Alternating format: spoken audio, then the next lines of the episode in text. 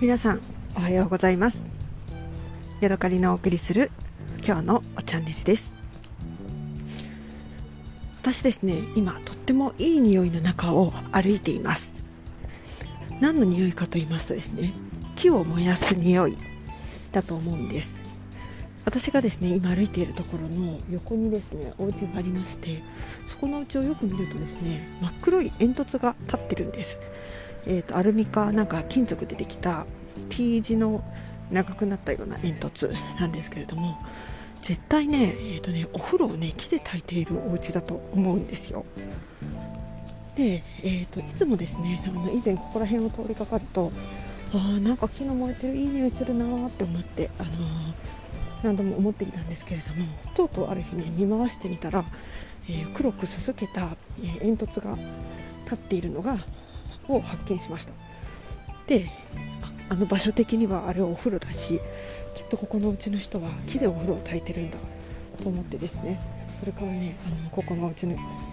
横を通るのがますますね楽しみになりました。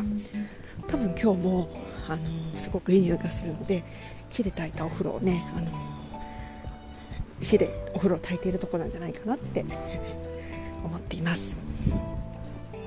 木を炊くのっていいですよね。私、え、2年ほど前から急にですね、えーと、木を炊く面白さみたいなのにねあの目覚めて、えー、どういう時にやるかというと、えー、バーベキューをした時にですね周りで落っこちている木を引っ張ってきてでそれをね七里の上でどんどん焼くっていう遊びをあのするんです、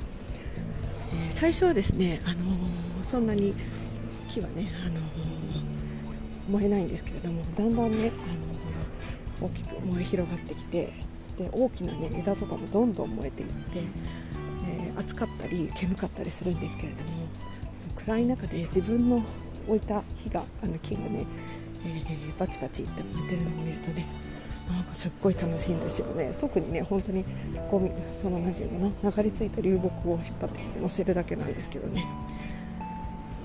こんなに楽しいことはあるかしらみたいなぐらいなねあの楽しい時間なんですね。ただですね終わった後はすっごく体がいぶされてね臭くなるのでそこはね一つ要注意というか 家にね直行帰る時しかできないような遊びです。でですね、え、その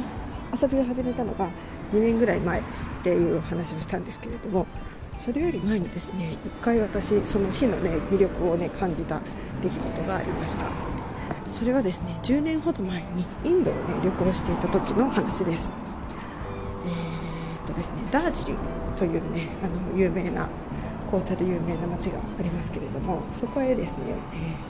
えー、行きましてで現地のねガイドさんを見つけて、えー、山の中をね3日間ほど3日4日3泊したのかな？3, 泊4日でねトレッキングをすることにしました。で、えーとね、そんなにね日本語もねまだ勉強中な感じの若いねあのガイドさんと一緒に、えー、そのね道を歩いたんですけども結構ね急で辛くて私たち2人だけだったら絶対ねもうね引き返したであろうというようなそんな感じの、えー、トレッキングルートでした。それほど、えー、高標高が高いわけではないので息苦しいっていうことはないんですけれどもやっぱりね上り下りっていうのがね結構答えたですね、で、えー、私と夫は常にそのガイドさんに向かって、えブレイクブレイクと言ってねあの小休止を求めながら歩いていたことを思い出します。である山小屋に着いた時に、えー、結構ねその日はあの歩く距離が短くて早い時間に山小屋に入りました。まだ明るい時間でした。で、えーと、泊まる場所とそれからご飯を食べる場所と寝る場所がちょっとずつこう離れていてご飯ができるまで待っていてねと言って、あの通されたところがね、えーと、ちょっと寒いお部屋だったんですね。ただ、えー、ストーブが置いてありましてそこに好きなようにあの木をくべてあったかくしていてで待っててねっていう感じだったんですね。で最初はね私ねなんか木を燃やすことにすごくねあの罪悪感を感じていまして、えー、私たちのためだけに木燃やしていいのかなみたいなねなんかあの貧乏な心をね、えー、持っていたんですけれどもやっぱり寒いからね燃やさないわけにはいかないんですね。そうしてるうちにですねあのそこには焚き火の山がありましてそれをねちょっとずつこう入れていくんですけどもね。もうすっごい楽しいんですよね。なんかこの入れたやつがうまく燃えるだろうかとかね。どこに入れようかとかね。いろいろ考えながら本当にただただね木をその木の中にね投入していくだけでね多分ね3時間4時間そこでね3人でなんかギャーギャー言いながらやっていた。そしてその時間があっという間だった。という思い出があります。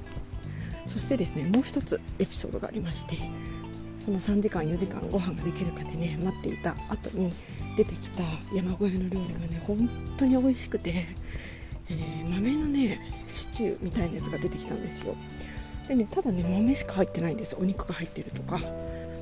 なんかそういう他の具材がなくて豆がゴロゴロっと入ったスープのようなシチューものがシチューみたいなもので、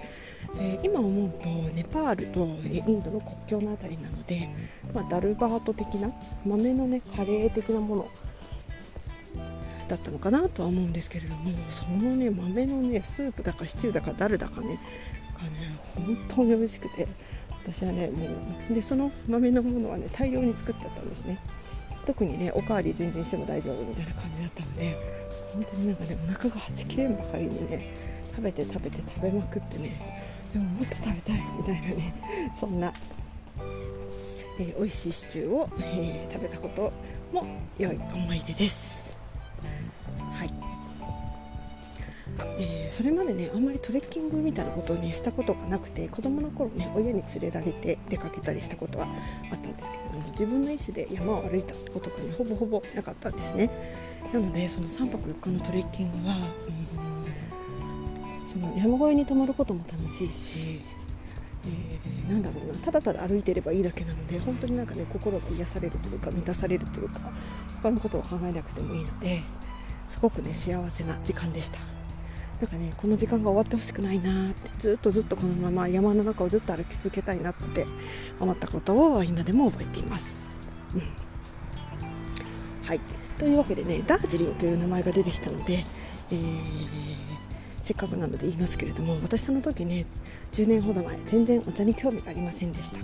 でダージリンという名前をねかろうじて知ってるぐらいで一応ねその紅茶が飲めるカフェというかレストランカフェみたいなところには行ったんですね。で多分紅茶もあのポットで頼んで飲んだんですけれども何のね思い入れもね思い出もね飲んだなぐらいしか覚えてないんですよ。しかもですねその時なんか体調が悪くて、えあるレストランではね食べたものをねレストランの外に出た瞬間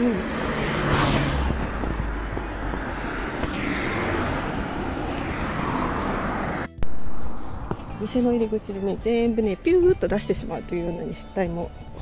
しておりましてせっかくねあの憧れの今ですあれ今であれば憧れのダージリンに行ったんですけれども何のお茶の思い出もないという 残念なお話です、はい、今だったらねお茶のなんかお茶園の見学だったりとかね、えー、紅茶を買うとかねそんなようなことをねしたかったなって思いますよね。